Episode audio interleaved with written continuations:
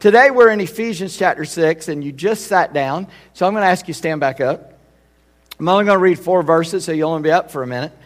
But here's what the Bible says, and we're, we're, we're in a, a series on, in Ephesians called Prepare for Battle. We're in a section called Spirit filled living. Uh, how does the Spirit, being Spirit filled, affect us in these relationships? And today, this is about the family, it's about children and parents, and specifically fathers, actually. But look what it says Children, obey your parents in the Lord, for this is right. Honor your father and mother. This is the first commandment with a promise, that it may go well with you and that you may live long in the land. Fathers, do not provoke your children to anger, but bring them up in the discipline and instruction of the Lord. Would you bow with me in prayer? Father, we love you. You are an awesome God, and because of Jesus, we call you Father.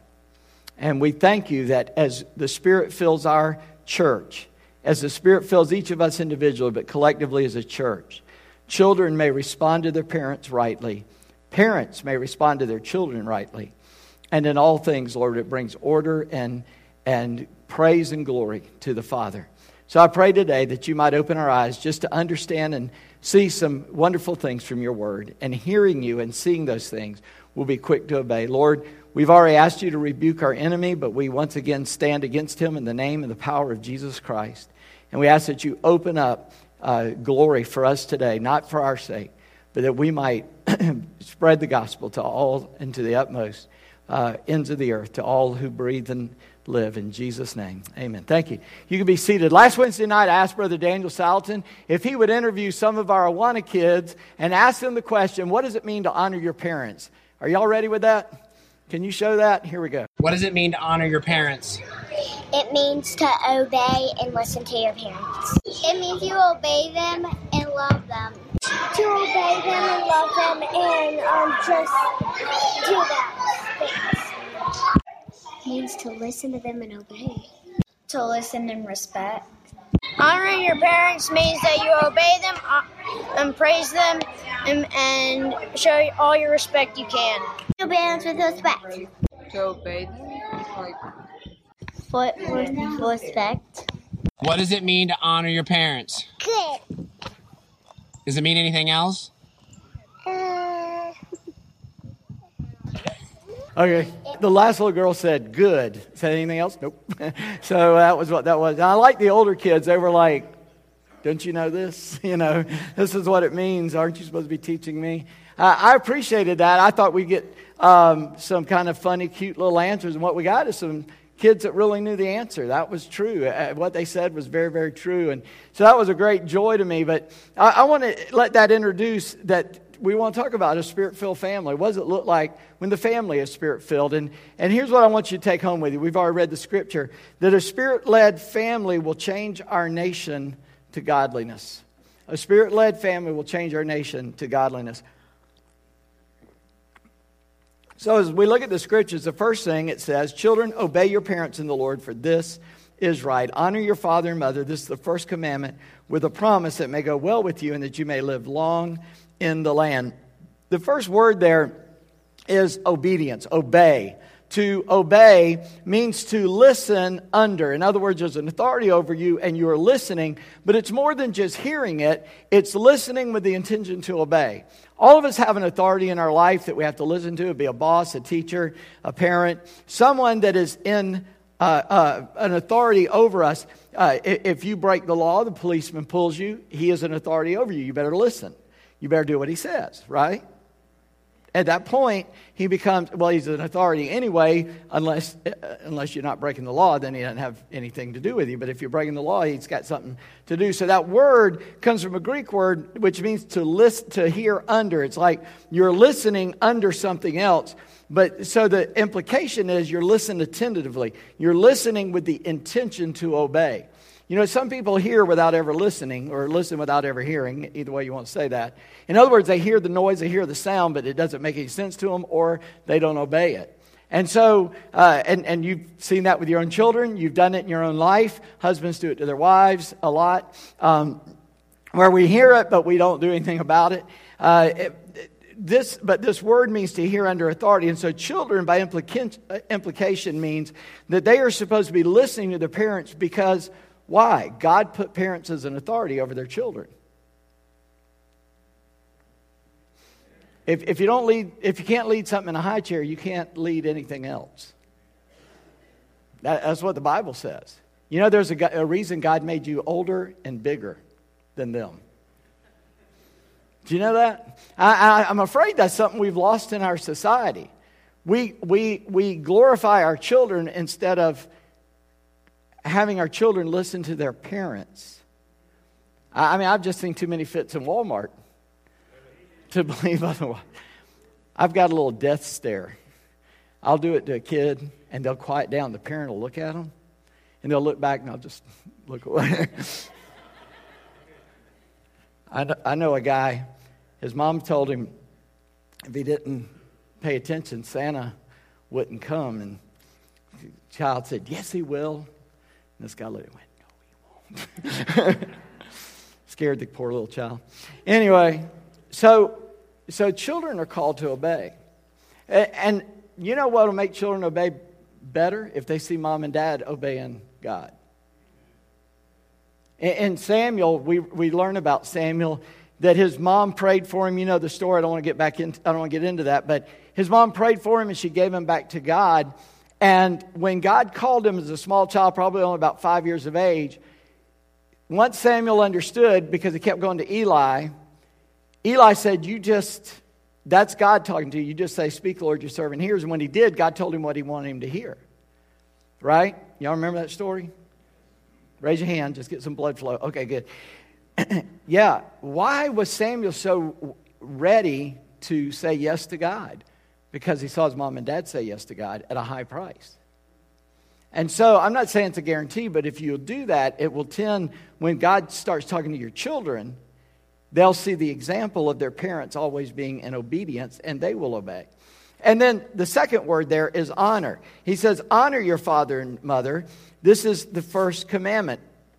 This comes from a word, uh, same word as Timothy. We get that name from. It means to honor uh, or to prize or to put a value on it.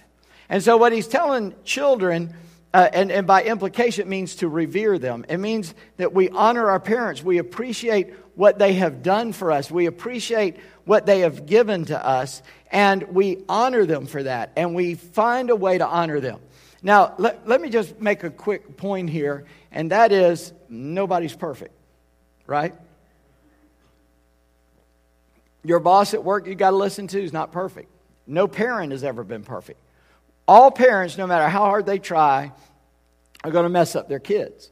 And, and I, have bragged on my kids, and, and I don't mean to. I, I just, I, that's my illustrations because that's what I saw. Um, my children, um, them in college, uh, they, they had a preacher's kid speaking at their chapel service, and, and they called me or wrote me and said that, that guy said to be a child of a preacher means you're forever a sermon illustration. And uh, she, she was like, and I, I, I, get that, and, and it's true. But let me, let me just tell you, my wife and I have done things, we just looked at each other and said, that's going to cost them some couch time. You know, because we mess up. And so our prayer is that God will fix what we messed up because all of us as parents put holes in our children. And I hope you're hearing me. That means you got holes in you that mom and dad put there, not on purpose necessarily, some maybe, but not on purpose necessarily, that need filling. And if you operate out of the hole instead of out of the filling, you're going to mess up even worse. That's why we got to come to Christ to heal us and then to fill up those holes. So as we parent, we parent in the power of the Holy Spirit. And the children's response is to obey. So remember the opening verse of all this said, submit to one another. The children submit by listening and honoring, uh, obeying and honoring their parents. And the question is, how long do children have to do that? Because I've heard uh, uh, people who are grown uh, say, well, my mom and dad don't want me to do that, and I'm supposed to honor my parents. It, notice, honor means to revere, it does not mean to obey. Because there comes a time in every person's life where they and they alone will answer to God for the decisions they made. And that's why I made a big deal out of that before that I think a kid gets to a certain age, you go, ah, that's bad. Good luck. Because they got to answer to God. I don't have to answer to God for what job my children have. But I do have to answer to God whether they're asking Him what job they should have, or what mate, or what decision. So, so that's my. But what should you do as an adult? Uh, this is just some quick things. I think that we have them on a slide. First of all, forgive them. If you're an adult and you got parents, forgive them because they messed up. And if you're a parent, you already know you're to mess up too. And if not a parent yet, but you hope to be one day, let me tell you, if you're ever a parent, you're to mess up too. So forgive mom and dad because if you don't forgive others their sins against you, y'all don't know the Lord's Prayer? Your Father will not forgive you your sins. So the very first thing you got to do is just forgive your parents because they messed up. They weren't perfect. My mom and dad were not perfect. I could sit here and give you a whole litany of why they're not perfect, but you know what? They honored God. They sincerely honored God. I started doing this so young, people used to ask me, Was your daddy a preacher? No, but I saw my dad honor God with every day of his life. I saw my mom honor God and try to follow him. Whether they messed up or not, they tried to follow him. So forgive your parents. Secondly, speak well of them. Don't complain about mom and dad. Don't blame mom and dad because you mess up. You make that decision. It comes a point where you make the decisions. I remember witnessing to a guy, uh, and, and uh, his family was in church, his extended family was in church, and we all loved this guy. He was a nice guy, and we wanted to see him saved. And I went to his home, and my mouth gets my other parts of my body in trouble a lot, but I, I was witnessing to him. I said, Well, why won't, you know, why don't you want to come and honor Christ? And he said, My mama always made me go to church, and I decided when I got old enough I was going I wasn't going to go. And I looked at him and said, Aren't you a little bit old to still be rebelling against your parents? I thought he was going to kill me. I really did. He went angry because I had touched his rebellion. He was using his parents as an excuse for his rebellion against what he knew to be the call of God in his life. And if you're sitting there going, Well, I would have done something, my parents hadn't done this, or I'd be a better person, my parents. Well, if you can recognize it, change it. All right? And honor your mom and dad. Speak well of them. You say, You don't know my mom and dad. You're right, I don't. But they didn't abort you, they had you. And no matter what bad job they did, God used it in your life to bring you here. Don't forget that. And, and, and so speak well of them. Esteem them publicly and privately. Uh, tell them. Uh, the greatest day in a parent's life is when your kid, when they get around 12, you lose them. And when they get around 21, 22, 25, you get them back. James Dobson said when they turn 14, 13, 14, put them in a oak casket and, you know, hammer down the lid and feed them through the knot hole. And when they get 16, plug the hole. but oh my goodness, when, when our oldest, especially, called back and said, uh, Thanks, mom, for everything you did. We were like, Okay, good, she got it, finally. And, and, and it just happened. So esteem your parents publicly talk well of them and privately. Let them know you appreciate what they did. Seek their wisdom. Doesn't mean you got to do what they say, but here's a hint. Just like I said, as an adult, I'm bigger and smarter than that baby, so my parents are still bigger and smarter than me. They've been further down the road. So at least get their advice. It, it might not be the right advice, it might not be necessarily what you ought to do, but at least listen because I guarantee you, no matter who it is trying to tell you something, there's something there God wants you to hear. And so get that out of it. You don't have to listen to everything or, or receive everything, but you got to hear something. And then support them. And I don't mean financially, I mean help them, support them, give them that they're, our, we're at that age. Our kids are moving away, going away. We got two going to, to um, to, to Israel. We got two that live down South Carolina, got one still close by for a while. But they're out, they're living their life now, and they're, they're going away. And so it's really good when they get in touch with us and support us with that. Hey, mom, dad, love you, just want to talk to you. That's a great thing. So do that for your parents. Then provide for them financially. I, I threw you off there the first time because I didn't want you to get confused. The Bible says a man doesn't take care of his own household is worse than an infidel. And, and in the New Testament, since there was no government system to help, what the Pharisees would do, their parents would be in need and they'd take money and say, This is dedicated to God. And, they, and, and Jesus said, That's a sin to take money you ought to be using to provide for your family and saying it's God's money. A lot of people sin behind religion. Y'all know that? But you can't sin behind a relationship with God when you're filled with the Spirit.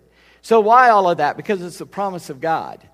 It's a promise of God. The one principle in the Ten Commandments for family, only one. Children, obey your parents. Honor your mother and father in the Lord, for this is right, and that your days will be long on the earth. This is the only commandment with the promise attached, but it's the only commandment about family. There's, there's uh, four about our relationship to God, and there's six about our relationship to each other, and one, only one about family, several about neighbors and, and people we hang around. But why is that? Because it's the only principle necessary for a right family and a right relationship and a right society. In other words, if we get this right, everything else will fix itself.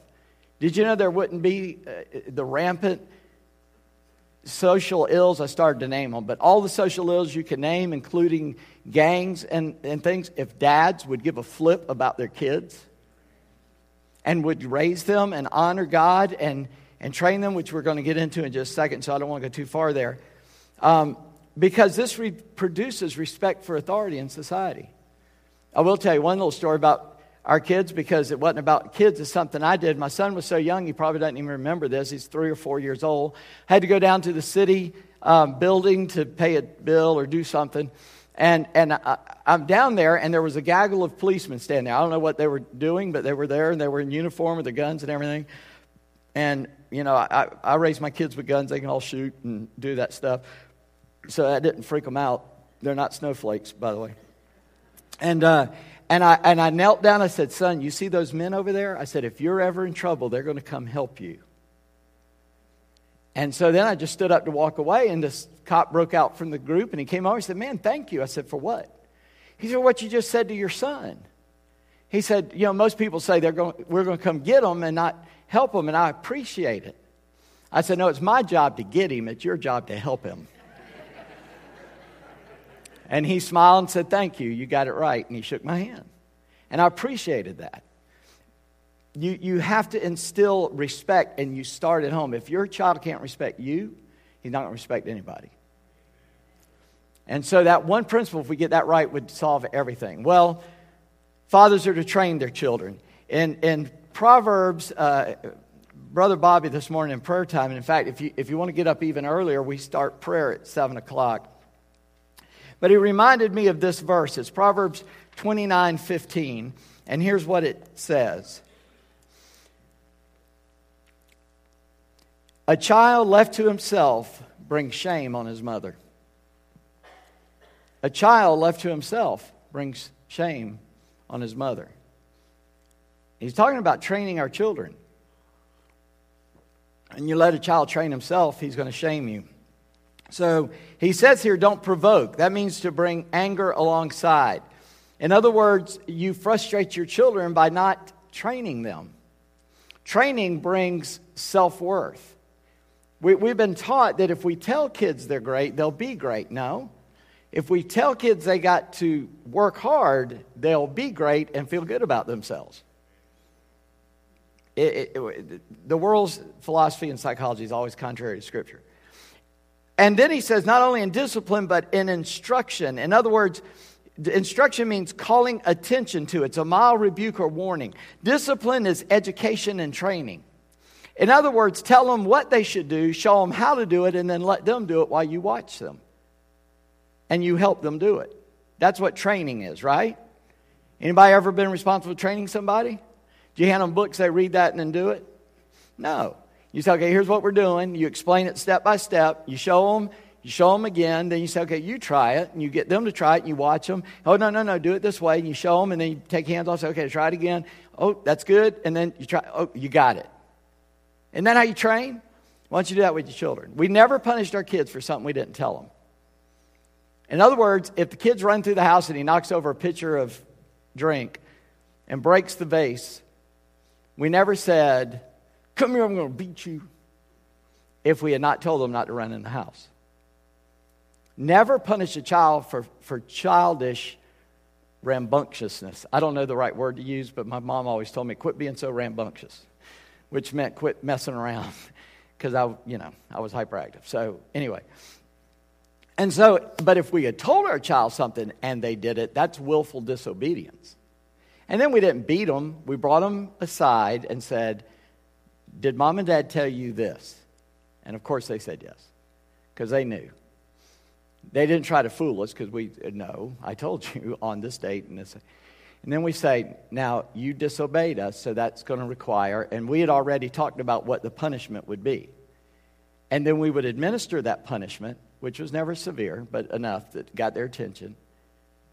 And then we drew them to ourselves and hugged them and loved them and made sure they understood that what we had just done was only because we wanted them to correct their behavior.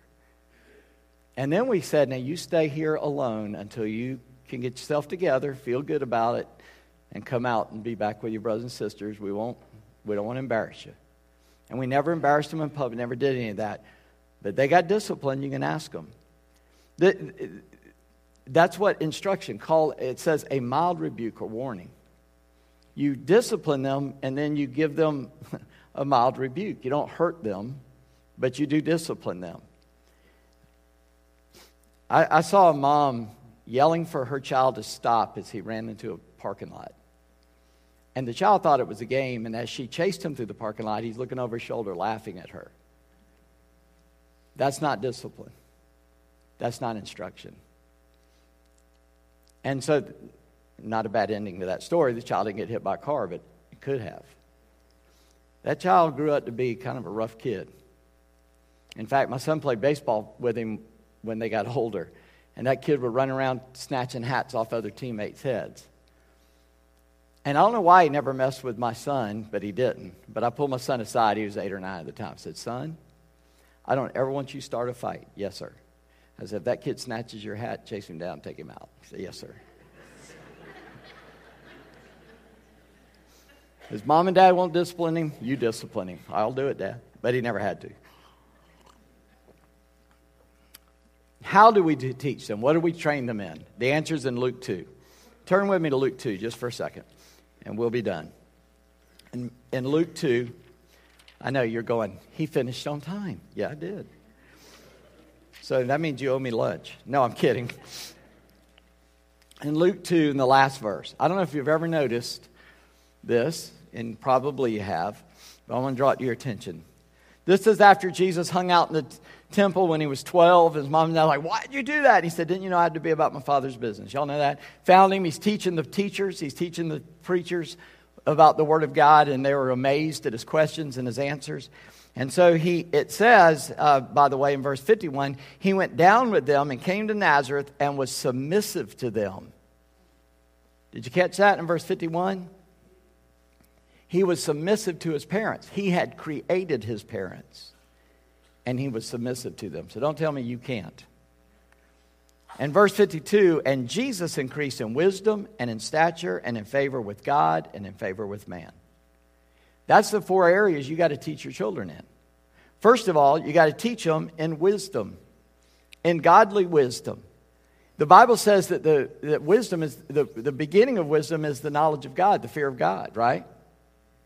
And so, first thing you got to do is you show your kid that you fear God and you obey God, and that he ought to fear God and obey God. And by the way, parents, you stand as God in your parents in your children's life. So, what they see you do is what they think God is like. Now, if you ever get a hold of that, it'll scare you. The kid's idea of God is what I have shown them. And so some people got a lot to overcome, and I get that. I don't have time to get into, into personal stories, but I, I know that. And so we have to train them in wisdom and in finding out when mom and dad don't know what to do, where do they go? Do they turn on Oprah, Dr. Phil? Or do they go to God's Word and see what God says about it? Do they pray about it? Do they involve the children at the level they're able to participate? I don't think you ought to put your burdens on your kids because that's not right. You're the grown up, you take care of it. But it is okay for your kids to know, you know what, mom and dad are struggling with something and we're praying about. Would you pray with us that God would help us understand this? to show your child that you're seeking wisdom from God. Just one, one hint there. And then it says, uh, in stature, what does that mean? Physical fitness. I, I, somebody remind me, I said this this week, uh, before. Somebody this week remind me, I said this before, but Jesus was a carpenter and they didn't have any power tools. That dude was not wimpy. He was pretty strong and tough. And if you let your kids sit there and play video games all afternoon, and you never train them physically to be physical people, to I'll leave that alone. He increased spiritually. Say what? He in- increased with favor with God. Wait a minute. I'm confused. Isn't he God? Yes. Y'all remember that commercial when the guy says to the boss, What are you doing? He said, I'm sticking it to the man. He said, Aren't you the man? He went, Yes. He said, So you're sticking it to yourself? He went, Maybe. That's how I read that. Jesus increased in favor with God. How can God increase with favor with God? Because Jesus came and he experienced life as a man. Y'all have this idea that it didn't hurt Mary for him to be born. That she didn't, I don't want to get gross, but you know what happens when a baby's born. That she didn't have to heal because he just sort of magically came out and everything was fine. No. He came out spitting, crying, needing food, needing protection, needing shelter. His dad, Joseph, was a, a unbelievable man to train him. And at 12, he could confuse the teachers of the law. You say, yeah, because he was God. No, because Joseph had taught him so well. Now, did he have a capacity to understand that we don't? Yes.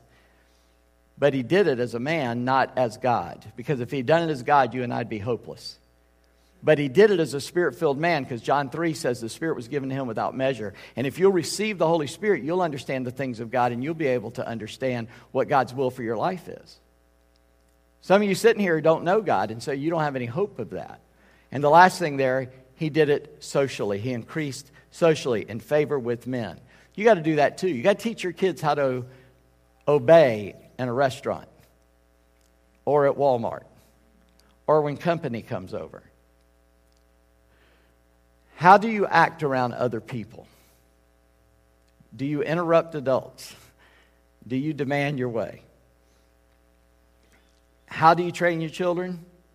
Love of God, physically, uh, in wisdom and applying God's word, and socially. I didn't do those in the right order.